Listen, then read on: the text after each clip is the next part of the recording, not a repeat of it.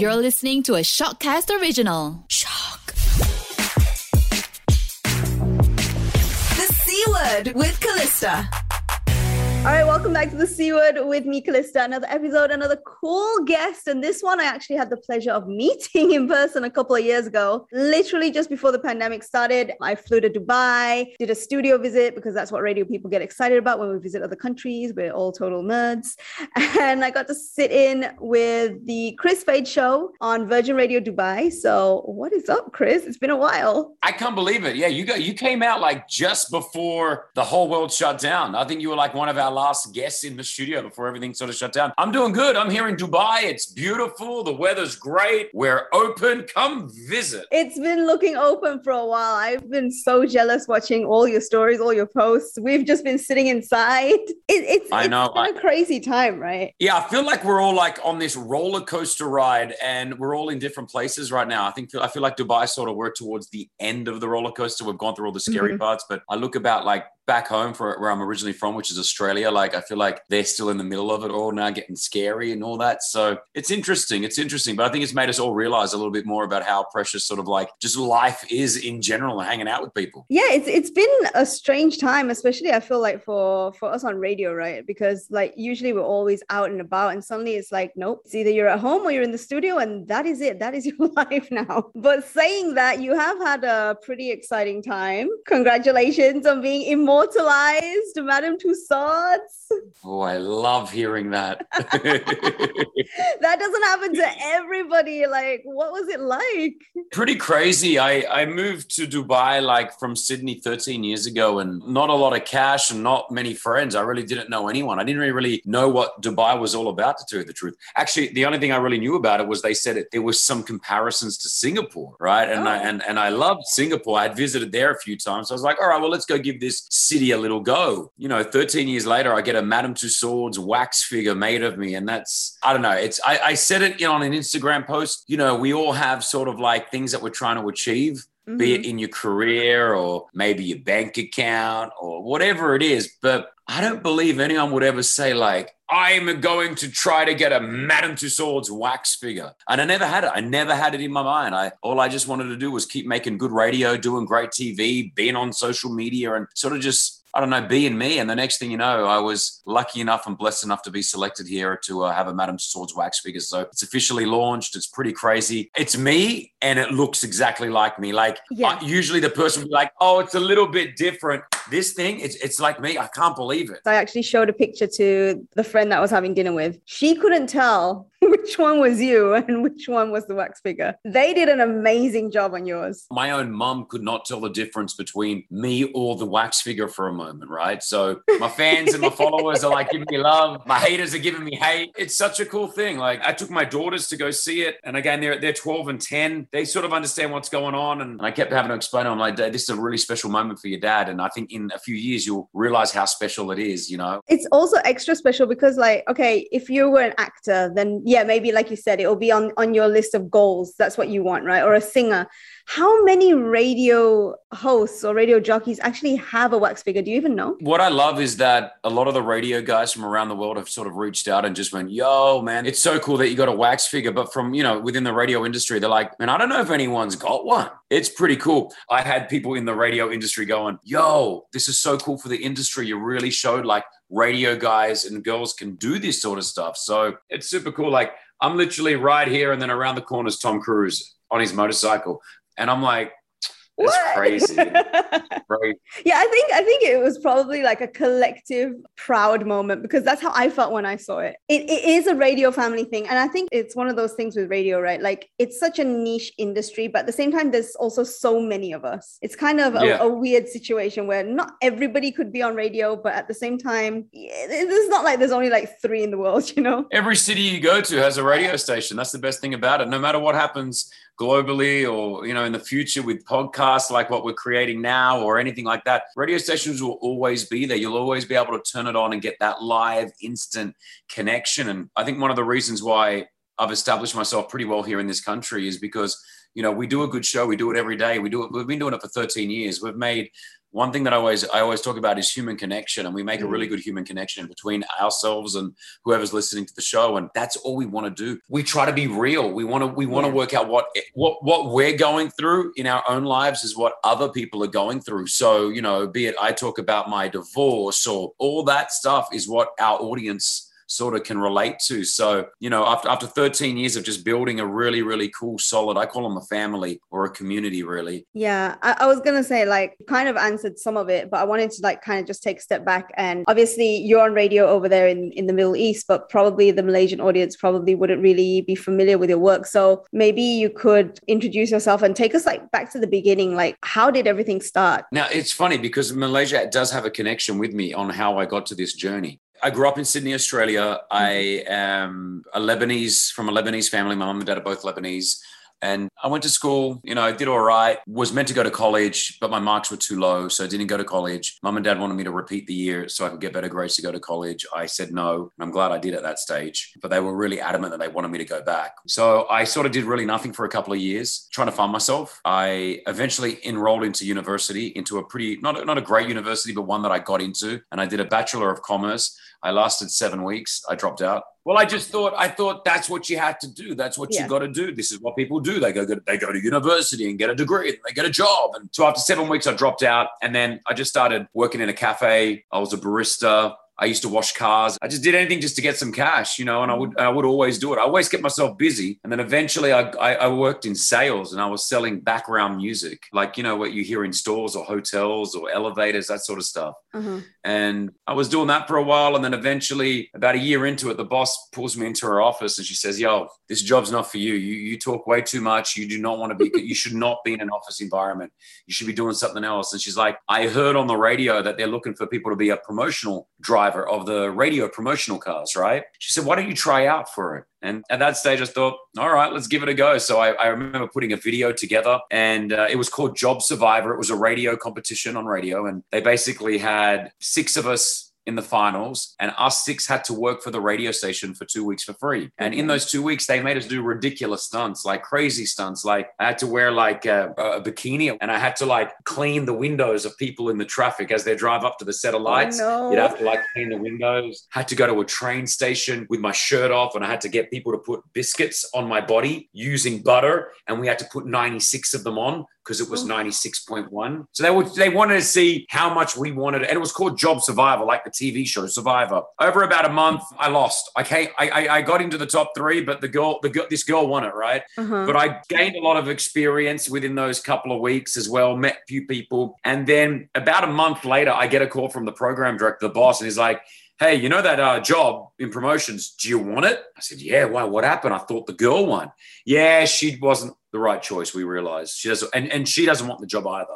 So I came straight in and I started driving a radio promotional car around Sydney. And I did that off and on for about four years and it paid horribly. I, I used to get about $150 a week. It was not enough to pay for my rent. So I used to work as a cleaner, like this little cleaning business that I had. I would clean offices and do this at the same time. And then it was about two years into that journey that I realized, hold on a second. I went upstairs to the top studios where all the radio studios were, and I just started looking at all the presenters and seeing what they were doing. I was like, man, these guys are cool. I like this. And I used to just hang out with them and just learn the art of radio and how to do it. And I'd do my job during the day. I'd go make coffees, you know, at another part of the day. Then I'd come back and just hang out. And three years into that, that's one of the presenters said, "Hey, like, uh, let's try to get you on air." And they and they started allowing me to do these recorded shifts Mhm. and it just gave me this experience. And then eventually, the program director at the time came up to me and said, Hey, we're never going to put you on the radio, so you can stop trying. I'm just giving you the heads up. And I said, All right. And I remember that like really hurting me. Did I was 23. at the- No, you just didn't say why. So that that sort of hurt. Like I because in my head I was like, oh man, maybe I'll do radio. Maybe I can do this. I love doing this, you know. And then about three weeks later, he got fired. This new guy came in, and his name's Charlie Fox. He was the new boss. Mhm. And as soon as he walked in, you know, I was, I remember, I, I literally remember the moment just sitting on this table in front of his office. I didn't know he was coming in. I was just sitting in his office, sitting outside of his office, talking to a friend of mine. And then he just comes up and he's like, Who are you? And I'm like, Oh, I'm Kris Fade. And he goes, What do you do here? He said, I drive the promotional car. And I was like, just, you know, wanting to be a radio presenter. And he's like, Okay, I like you. And that was it. And then probably about two weeks later, he gave me the job of on air what the old program director was doing before he got fired because he was programming and on air. So he gave me his old shift, which was like it was an early, it was like 10 to 10 to 12. It was just like a midday shift or something. So that was my first real taste. I was now getting paid to do radio. So, and it was still not a lot of money. I think I got about an extra 50 bucks a week. So I was still having to do my other jobs like being a barista and all that. Over the next three years, I not mastered, but I learned the art of radio mm-hmm. properly and I really understood how to do it. And again, this guy, Charlie, really taught me the basics of how to do radio, communicating. I still remember things that he says like, don't get into radio to try to be famous or don't get into radio trying to be funny. If you mm-hmm. do any of those two things, you will never succeed. I was like, and I, that always resonated with me, right? So I did that for about three years. I ended up going to different shows. I started doing the afternoon show. Then I got put onto the morning show, which is the biggest show on a radio station. And, you know, I was doing that. And that was basically what I was living in Sydney and I was loving it. And then eventually I was doing it long enough where I realized I wanted to get to another radio station, the bigger radio stations. My station was a medium station. I wanted to go to the big ones. I couldn't tap it. You know, looking back on it right now, I don't think it was just talent related. I do, you know, sometimes feel like it's the people that you know, it's where you're from as well um, you know, mm-hmm. your nationality, I felt as well. So at that time, the boss said to me, listen, man, you've been here for like six years and you've been doing a great job, but there's no growth for you. I, I think you need to move. If you, if you're not going to land another job in this country in a big station, why don't you look overseas? And at that time I had just broken up with, I was out of a relationship and I thought, you know what? I got nothing to lose. I was 25 years old. And, uh, and he said, and I said, I'm ready to go.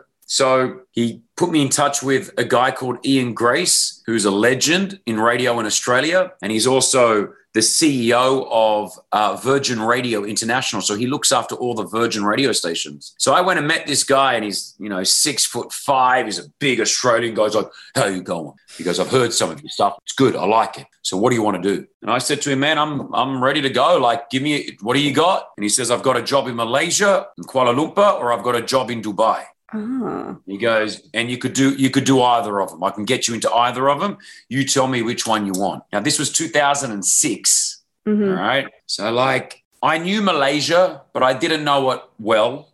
Mm-hmm. Right. And then I remember I only knew Dubai a little bit. Dubai wasn't the Dubai, the let's drop cash and the bling very bling different then right? world's, world's tallest tower dubai. And i remember getting on google at the time. There wasn't even a lot on dubai in google. But then i thought you know what? Dubai was going to be a brand new radio station. In kl i was going to be working for i think your station possibly that's, Most that's the probably. station. That's the station that I think I was going to be put on. And um, I remember at the time there were two guys, and they were the morning show. I don't know if they're still there, but there was these two guys, and they they were doing really well. That's what I got told. Yeah. But then I end up I end up saying to him, I want to go to Dubai. And the reason why I just thought it's three and a half hours away from Lebanon, which is where my parents were born. Mm-hmm. And I thought I can go and practice my Arabic. I I, I don't really know Arabic. Uh, we never grew up speaking Arabic. Mm. So when I went and interviewed with him, I had a jacket on, and underneath my jacket, I just had a white T-shirt, and it says Dubai written all over me right?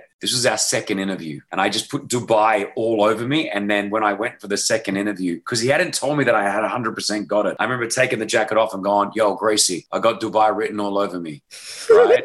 I had Dubai. Very cheesy. I, I wanted to like be different because I'm sure he was interviewing other people. Yeah. Then he said to me, All right, Virgin Radio Dubai. It's the first Middle Eastern radio station opening up under the name of Virgin. It's not there yet. You're going to go there and help set it up and you're going to do the afternoon show. So you'll be the music director and the afternoon host. Oh. Sign me up. Let's do it. Jumped on a plane a year later, said goodbye to mum and dad in 2007 of November, flew over here to Dubai. And um, I had just met a girl nine months before I left Sydney. Mm-hmm. So I married her. Don't get married too quickly, kids. I married her. We both flew over here together. We didn't know anyone. I started this life in Dubai, started to build a radio station with another gentleman called Steve Pulley. We were given a computer and said, well, this is going to be your frequency, 104.4. Uh, you'll have it in about 60 days. In the meantime, start building. So we started building this radio station, which was such an amazing experience. I started doing the afternoon show as well. I was the first voice on the station here, and it's now been 13 years. So I went from the afternoon show to the morning show. I've been doing the morning show now for about 11 and a half years, and okay. I do it with pretty and Rossi, and we have like sort of the largest English radio show in the country. We get mm. anywhere between one to 1.8 million people listen every single week. Um, and we have a lot of fun doing it. Like we have so so much fun. We have a lot of celebrities because a lot of celebrities come to Dubai, so we Yeah. get all of them coming in now, which is you know, which is really, really cool. Like some of the things that I've done, like there's so much of that that happens. It happens so quickly. You forget so much of it. And I think one day I'm going to write a book and I want to run through some, so many of the different experiences that we've had, you know? I think that would be a book that a lot of people would enjoy reading because, like, your life has gone from being the college dropout. I think this is the story, like, a lot of people in the entertainment industry have, right? The college dropout, and then, like, now you have a wax figure in Madame Tussauds. Like, that is a trajectory nobody could have predicted, nobody could have even dreamed of. And there's so many things that happened along the way. I was like trying to go through your Instagram because obviously I met you before. So I've got like two years of seeing you on Instagram before this. Sure. And I was like, well, looking, you hosted the Oscars, right? Well, not hosted Yeah, the, so- Oscar- on the red carpet. For the network out here, which is which is called OSN, for the last four Mhm. years, I get to do the their red carpet at the Oscars, which is again just such a brilliant experience to be able to. I'm I'm not wearing this, and I look a lot better, and I've got a tuxedo on, and I'm on the red carpet of the Oscars whilst all the biggest stars in the world come by you. And it's pretty crazy. Like, there's no red carpet like the Oscars red carpet. And no matter how many times you do it, it's war. Like, because you're basically lined up and there is, let's say, 50 of the biggest media outlets from around the world. So Mhm. Asia will bring theirs, the Middle East will bring theirs. You got the Americans, you got you got everyone. You got as the celebrities walk up, it's you just got to get them. That they decide where they want to go, you know. And so on that red carpet, you've got this loud Australian guy. I'm definitely the loudest guy up there, which is good because it helps. And we have the best fun, man. Like just getting these people. Like you know, I remember one time I had Nicole Kidman Mhm. in the background and Salma Hayek coming towards me. And in my head, I'm like, oh my gosh, I want to interview. I want to interview Salma Hayek, but that's Nicole Kidman, and I'm Aussie, and she's Aussie, and Salma Hayek's also got Lebanese in her as well, which is interesting. So, Oh, no. I had, and I had to make a decision within like two seconds, and I and I took Salma, and I no regret. I I took Salma, did an amazing interview with Salma Hayek, and then Nicole Kidman is still to my left doing an interview with someone else. Now she's married to Keith Urban, right? Keith Urban, a huge singer, country singer, also Aussie. I said to him, Yo, Keith, in an Australian accent, because I wanted him to hear my Aussie accent. And he looks around. I said, Man, just give me two minutes with, with Nicole, please, please, please.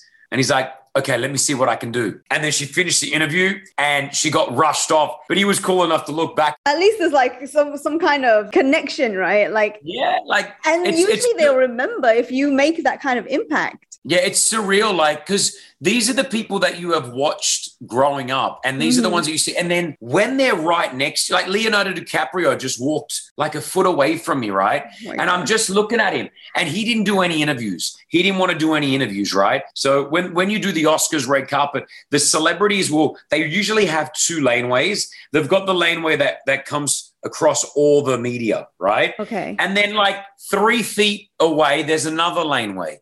And that's where the celebs that don't want to talk to anyone really want to go. They're happy to walk the red carpet and wave at everyone, but they won't stop. And so Mm. Leo was in that one, which was still only like maybe five or six feet away from me. And I'm like, I'm just looking, going, that is Leonardo DiCaprio. Look, look, like, like he's just there, you know, like it's it's crazy. Like it's crazy. So yeah, the Oscars and that red carpet, truly, truly amazing. You say it as if like, you know, you only see celebrities on the red carpet, but one of the I want to say one of the biggest things that probably happened um in your life was when Will Smith was part Help, of your help, proposal. I had the legend Will Smith help me with my wedding proposal, my marriage proposal to uh, my fiance. Brianna. yeah, it's crazy, huh? So that was that was surreal. I had I've interviewed Will a number of times. I had interviewed him in Dubai three times in person. I had been in Paris and interviewed him with Martin Lawrence. I had interviewed him on the phone. He loves Dubai. So I was told by Disney, yo, do you want to fly out to Oman to interview the cast of Aladdin? And I mm-hmm. said, yeah, let's do this. And then they said, oh, but Will's not doing any interviews. And I'm like, nah. I'm not going to go. I said, as much as I love the cast and the cast Mhm. is fantastic, still I'm going to have to, you know, fly out there, do that. I want Will. Everyone's going to ask, where's Will Smith? Is the is Aladdin? yeah. So then they said, okay, let us see what we can do. And I said, all right. And then I came back to them. I said, listen, I've got an idea. And they said, what is it? I said, I'm planning on proposing to my fiance. So why don't ask Will's team, tell him it's me, he'll know who I am, if he will help me with my proposal. And they were like, oh my gosh, really? I said, yeah, yeah, really, ask him. So then about three days later, I get a call from the Disney guys and they're like, he's 100% in. And I'm like, oh my gosh, this is so cool. So now, I was planning on proposing to Brianna, but not right. This was happening a week later. I wasn't planning on that week later. We were going to go to New York, and I thought I'll do it in New York. And Ryan Seacrest, I was going to get him to help me. And I had already had that planned and sort of ready to go. And so, because I wanted to do something different. Next thing you know, we're on a plane. I hadn't had the ring. I was getting a ring, but I didn't have it then. So I called up my mate who's the jeweler, and I'm like, bro, you got four days to finish this ring. And he's like, oh Are you God. serious? I'm like, Yeah, I need it. So he quickly gives the ring. We now fly to Oman, uh, sorry, to Jordan. The crazy thing is, I'm now carrying this ring with me. And you know, when you fly, you you have to declare certain things like jewelry, if especially if it's boxed up. Mm-hmm. And all I'm thinking to myself is like, oh my gosh, I'm gonna put this. And I'm only taking hand luggage with me. We're only going for two, uh, 24 hours. And I'm like, I'm going to take this luggage and he's going to see it in the, you know, and I'm like, what do I do here? So Thankfully, Brianna was having some issues getting through uh, passport control with her electronic passport. So okay. I had already gone through and I looked back and I said to her, I pretended I was like frustrated. I was like, oh my gosh, I'm not waiting, I'm going through. So I quickly went through and I put the bag in and I told the guy everything. I said, "Hey, I'm doing a surprise proposal for my my girlfriend. There is a ring in there. You're probably going to see it. Please don't call it out." Went through, he said, no problem. He took it, whatever. I got on the plane. We then get a call. I'm in a hotel room. It's the smallest hotel. I'm in this little room and it's just Brianna and I. And then I get a message from Will Smith's team. Hey, Will wants to talk to you. Are you available? I'm like, well, I, am in a hotel room just with Brianna. And I'm like, give me five minutes. I'm just in the room with Brianna. I'll make an excuse to leave the room. Mm-hmm they're like, okay, what am I going to tell Brianna? Like, where am I going? Like, it's just weird. So then I said, oh, I'm going to go get some ice because I figured that's what everyone says in movies. Like, I'm going to go get ice. So she's like, all right. And so I just closed the door. I just went down one level, went into the elevator, went down one level, sat there, called up. Will's publicist says, Hey, Kris, how you doing? I said, Good. She's like, Listen, we just want to make sure this is all real. This is not like a PR stunt. I'm like, No. And they're like, well, because we saw about three months ago that you fake proposed to Brianna in a in a in a cinema. These guys like wanted to make sure they went they did their homework on me, right? And and I fake proposed to Brianna in a movie theater, but she was in on it and we were doing it as a radio. It was just a radio bit that we were doing. So I'm like, no, no, no, no. I'm legit. I've got the ring. Like we're ready to go. And then Will gets on the phone. He's like, yo, how you doing? He's like, are we really going to do this? I'm like, man, I'm ready to go. And he's like, I've got an idea. I want to throw it towards you. Let me know if you're cool with it. And I said, sure, Will. And there I am just talking to Will Smith, man. Like it's freaky on the phone, you know. Planning a proposal as if he's like your, be- your bestie. yeah. And then he comes up with this wicked idea. And I'm like, cool, let's roll it out. The next day, as a man, I had told a few friends, Priti, my co host, she's like, you got to get her to get her nails done somehow. And you've got to get her to dress something nice because she's going to remember this moment. I got the Disney guys who were fantastic to write an email to me saying, hey, it's going to be a gala lunch on the roof. So make sure you're all dressed nicely. So I sent that to Brianna. I said, oh, there's some beautiful gala lunch that we have to do. And she's like, okay, cool. So she's now all dressed up. She's got her nails done, which is great. I've got this chunky ring in my suit pocket. My pants are too tight. I'm trying not to let her see ring thing. We're on the way to the interview area. You know that feeling sick to your stomach? Mm-hmm. Like that is legit. Mm-hmm. And that's the first time that I was like, man, I really feel sick to my stomach.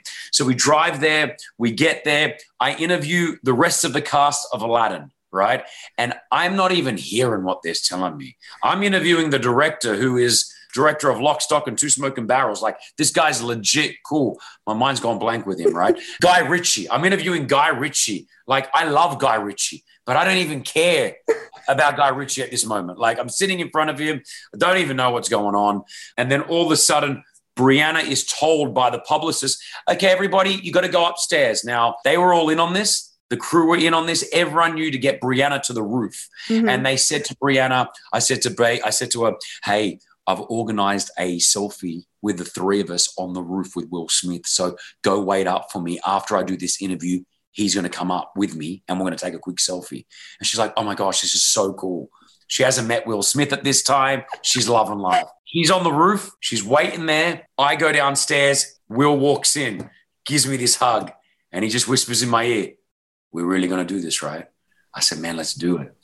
He's like, well, well, let's. We have to do an interview. So we did a we did an interview for Aladdin the movie. Mhm. Again, I'm not even hearing anything Will says. Six minutes of the interview, I actually say that to him. I say, Will, I don't even know what you're saying, man. I'm I'm about to have a heart attack here. Like my heart is doing this, my stomach's sick. He's like, let's get this done. We walk upstairs and I've got this all filmed. And it's again, it's crazy for me because you're walking up these little set of stairs in Jordan. I've got just me and Will Smith. You know, he's got his camera behind him. I've got my camera on as well.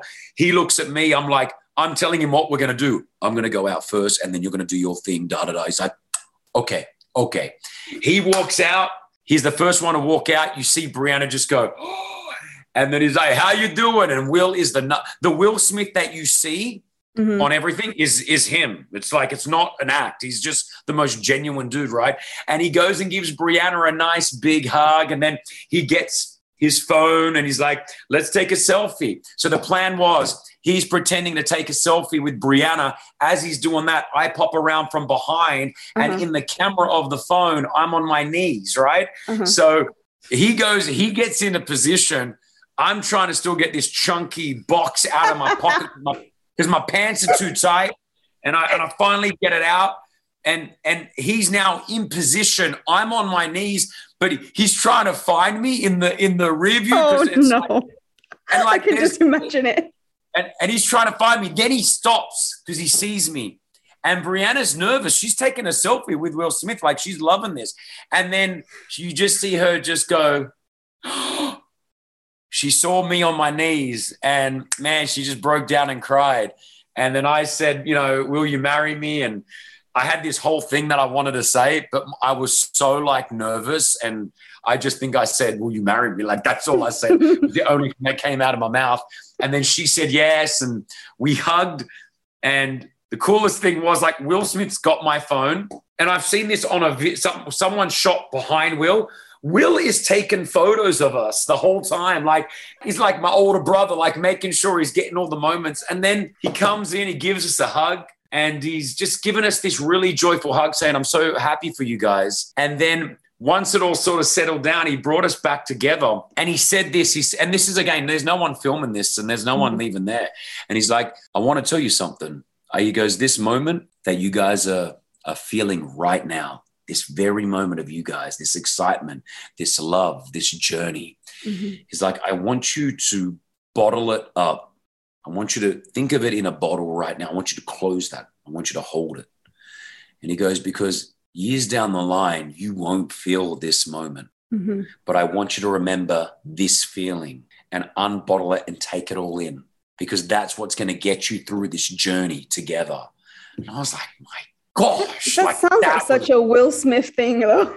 there's no cameras. There was no one recording that moment. It was just the three of us on a roof with, you know, people about 15 meters away from us. And, you know, that I just, I couldn't believe it. We were on the biggest high, man. Like, I mean, even like, you know, me telling that story, I've told that story a few times and not in that detail though, actually, but it's just something that like, what a great moment for Brianna and I to symbolize us getting married, but also a great moment to share because Will Smith was there as well, you know, and it it made worldwide news. We were doing interviews with Entertainment Tonight in LA and E News here and there. Like it was it was crazy. It was so crazy. And then like you know, about a year and a half later, I, I had to interview him again, and and he just walks. You know, there, there's a few of us media people waiting to do the interview, Mhm. and uh, he just walks straight in, and then he just goes, "My man," and, and he gives me a hug. He's like, "Are you guys married yet?" And I'm like, "Not yet, man, not yet." I said, "But we're getting married. We're getting married." And well, we had we were supposed to get married in December 2020, but Mm, uh, obviously the pandemic the pandemic put a, hel- a halt onto it. So we're hopefully going to get married in uh, July of uh, next year. Hopefully, we're going to take it to Hawaii, get her family, who's from LA, and uh, my family from Australia to sort of meet in the middle in Hawaii and get married. Is Will going to be there? I will definitely invite him. I told him, I told him, you know, you're my best man. He went, all right, all right, but like, let's see, let's see how far we can get this going. But um, and those moments, like, I'm blessed because like there are a lot of moments like not to that extreme, but there are so many cool moments that I've had. And, you know, I'm so grateful that, and I, I, know this sounds weird, that if anyone's listening or watching this right now, like, even if you're in your lowest moments in your life, and I've been there, just keep going through it because you never know where life is going to take you. And I know that sounds real cliche, but like, you know, there were moments where I was, I was literally cleaning out, you know, I was cleaning out toilets in offices. Like that's what I was doing. And then I was doing a night show on a radio station and I was living in a studio, an apartment, which was, you know, no bigger than, you know, the bedroom that I'm in right now is bigger than the place that I lived in Sydney for two years, right? And even if you're at those lowest moments where you're like, what am I doing with my mm-hmm. life?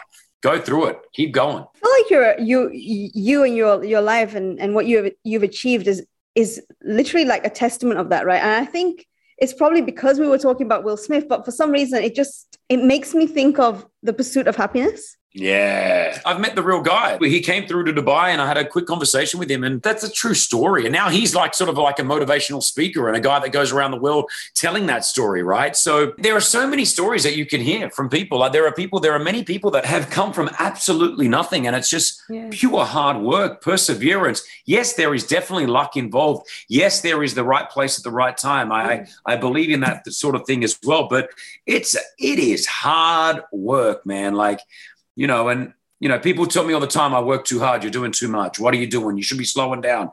I'm like, no, nah, I want to keep going.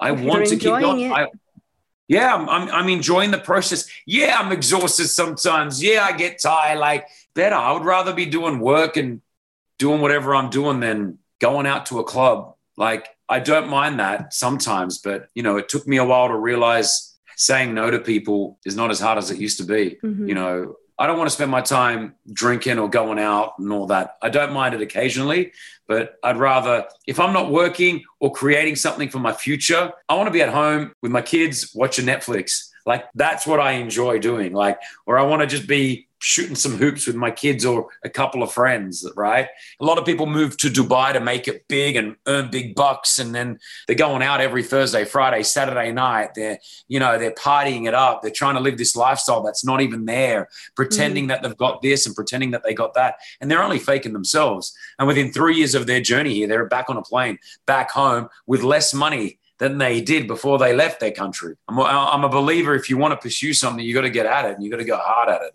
because there are a million other people yeah. that would love to be me and you right now making money and from creating content, from talking to each other. We have the best jobs in the world. It's true. When I first joined radio, it was never it was never on my radar. But now I can't imagine doing anything else. It's one of those jobs I, I feel like if you fall in love with it, you fall in love with it. If you if you don't, then you really won't last that long in the industry, right? It's but it's with anything like you've got to fall. Like I wake up at four 20 a.m. every day for the last 11 years. Do I like it? Absolutely not. But I love what I do, so it's okay. Mm. If I was waking up at that time to go back to making coffees and cleaning cars, I couldn't do it every day. I'd tell myself, I can't do this. I've got to find something else.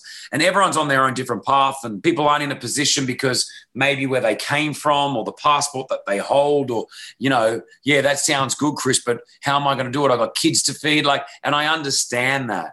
But mm-hmm. if you can always try to find something that at least satisfies you a little bit, it's going to be a lot easier, right? It's going to be a lot, a lot easier. And I'm a believer in that side hustle. I'm, I'm a believer in do what you got to do to make ends meet, but at the same time, you've got enough hours in the day to start to kick off something else. Find that something that you can chip away at real slowly. It may take you 10 years. But maybe that 10 year little chipping away after 10 years turns into your job or your yeah. love. And then you get to stop doing what you don't like to do and now do what you can do. Yeah, you literally just posted on Insta stories. I was just on your Insta stories, and you you just posted words. Don't just do one thing. And so true. It stood out to me because you are doing so many things, and yep.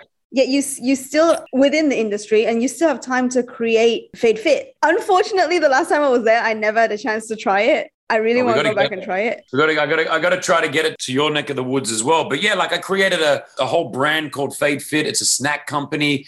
Uh, my name's Kris Fade. It's called Fade Fit because in you know maybe eight or nine years ago, I went through such hell of depression and anxiety Mhm. that I put on about 30 kilos. I was 128 kilos. I was totally just overweight. And after living that life of being anxious and, and being depressed, and I end up finding fitness as my as my journey. It was my escape. It was making me feel better. It was making me feel more alive. I started getting really super fit. And then after a while, I got really fit. And then people were like, man, how did you do this? What's going on? And we started this little movement called Fade Fit where people would come together and we would talk about how I did it and what they're doing. And it was more a mental thing than anything else. The physical Mm. side came second. And over the years, that Fade Fit has now turned into a full blown company. It's a multi million dollar company where we sell snacks for kids, we sell snacks for adults, proteins, Greek yogurt smoothies, little yogurt tubes. We have gummy vitamins. Uh, we're just about to drop Fade Fit scooters, little little little scooters for kids that they push around. And you know, it's it's a fairly large brand now here in the UAE. And you know, before I started doing that, people were thinking I'm crazy. What are you doing that for? You're a radio presenter. What's wrong with you?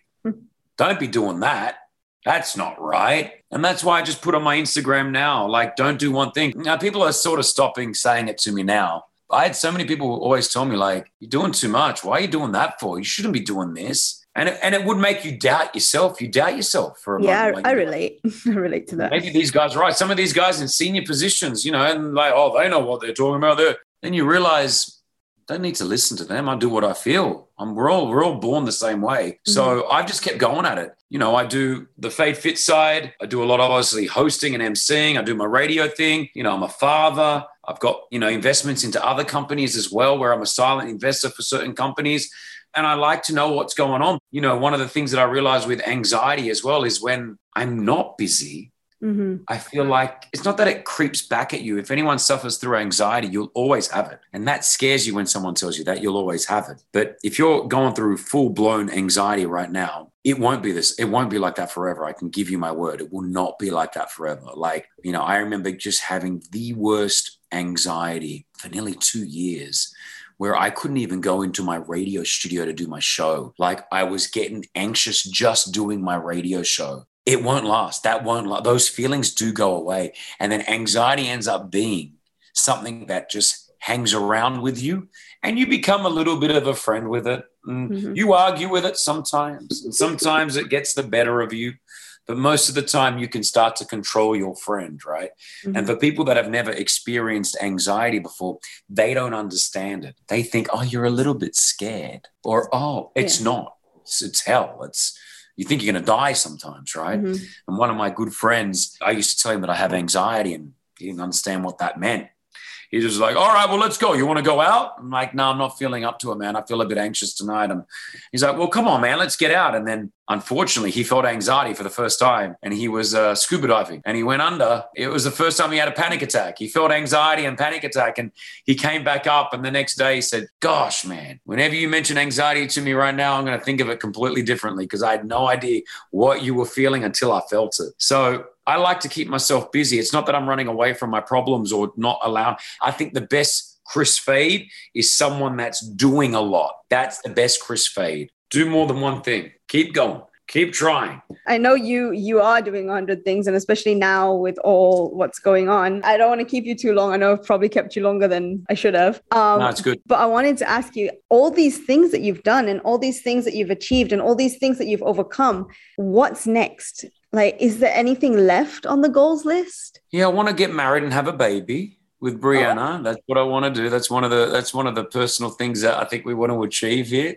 Uh, there's a lot of things on the horizon. I like to set my life into separate goals. Like I don't read. Mm. Okay, I've tried to read, I can't do it, and I always felt intimidated about these people, especially on Instagram. They put up what they're reading, then they take a page and they highlight where they read, and I always felt like inadequate. Mm. Until recently, I've gone. You know what? I tell people I don't read. I don't read. I'm not proud of that. It's not like I'm proud of it, but I but I just want to let people know that I don't read. But what I have started to do is do some audiobooks. So I'm trying to Okay. take in more content because I think like the more you know about everything else, the better human you are. One of the one of my joys about moving to Dubai is that I've learned about every religion under the sun. I've learned about everyone's culture, you know, and I think that's so important. If we all understood each other a little bit more, the world would be a lot better of a place. So I just want to keep pursuing what I'm doing. Like I want to, you know, I've got a dream with Fade Fit of where I want to take it as a company. I want to keep doing this radio show that I do here in Dubai, but I want to do radio globally. Right now, I'm syndicated to Australia and mm-hmm. I'm syndicated to a few little countries around here, but I want to do more. I want to be, I want to be syndicated bigger. Mm-hmm. I want to do a podcast that gets circulated globally, as Joe Rogan has done for the podcast world, who agree or disagree with Joe Rogan and what he stands for. I love what he's created. Mm-hmm. He's created a platform. He made me download Spotify because he was on YouTube doing his show and then bought for a hundred million dollars by Spotify to come and only do it on, on onto Spotify. Mm-hmm. I mean, I want to be driving people to download something because they want to listen to what I'm doing. Like that's cool. Like he made me download an app that I would have never downloaded. The true right? influences, right? Yeah, he got me. It's like when people tell me that, oh, I stayed in my car for five minutes when I got to work because I wanted to know what was going to happen on the show. Like in radio terms, that's the jackpot. You just did it. Mm-hmm. You got someone to their destination, but you made them wait in the car because they wanted to know what was going to happen on the show. Like that's when you know we did it. So, you know, there's a lot, but I take it day by day. Just set goals and do things. And don't do a million things at 5%. Do three or four things and do them well. Yeah. And then out of those three or four things, maybe one of them will stick. Great. Dump the rest, pick up another three and try those. And maybe two, then then maybe that one will start to work well. There's more to come. We're going to do this. Let's do this podcast. This podcast is going to be global, your podcast and it's going to be like massively crossed. Everyone is going to want to listen to it. Everyone's downloading it. You're going to be bored. It's going to be it. That's what your podcast is going to happen. And then in four years' time, I'll talk about my company, Fade Fit, being this not multi-million dollar, multi-billion dollar company. And Calista, you won't let me on the show because you're going to be like, I'm sorry, I have every other star lining up wanting to be on my show. Like that's what's going to happen. Put it out.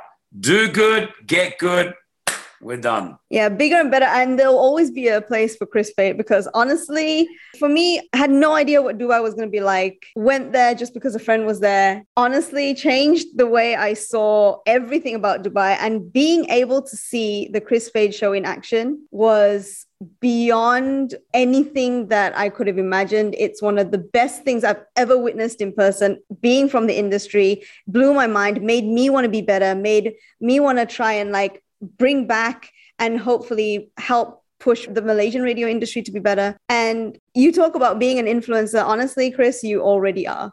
Like, thank you. I appreciate that. Yeah, listen, we all play our little part. We all play our little role. So hopefully, once the borders and all that open, I can come out to Malaysia as well and hang out there for a little bit. I've never been, and I really want to get there. Please do. We'll show you a good time. Take you around. Love that. Would love that. Well, yeah, it's one of those cities. It's like one of the like KL and, and, and, the country in a whole. I don't know. Like it's one of those things where I don't know what to expect. Like I don't mm-hmm. know what even visually I don't even know what to expect. You know.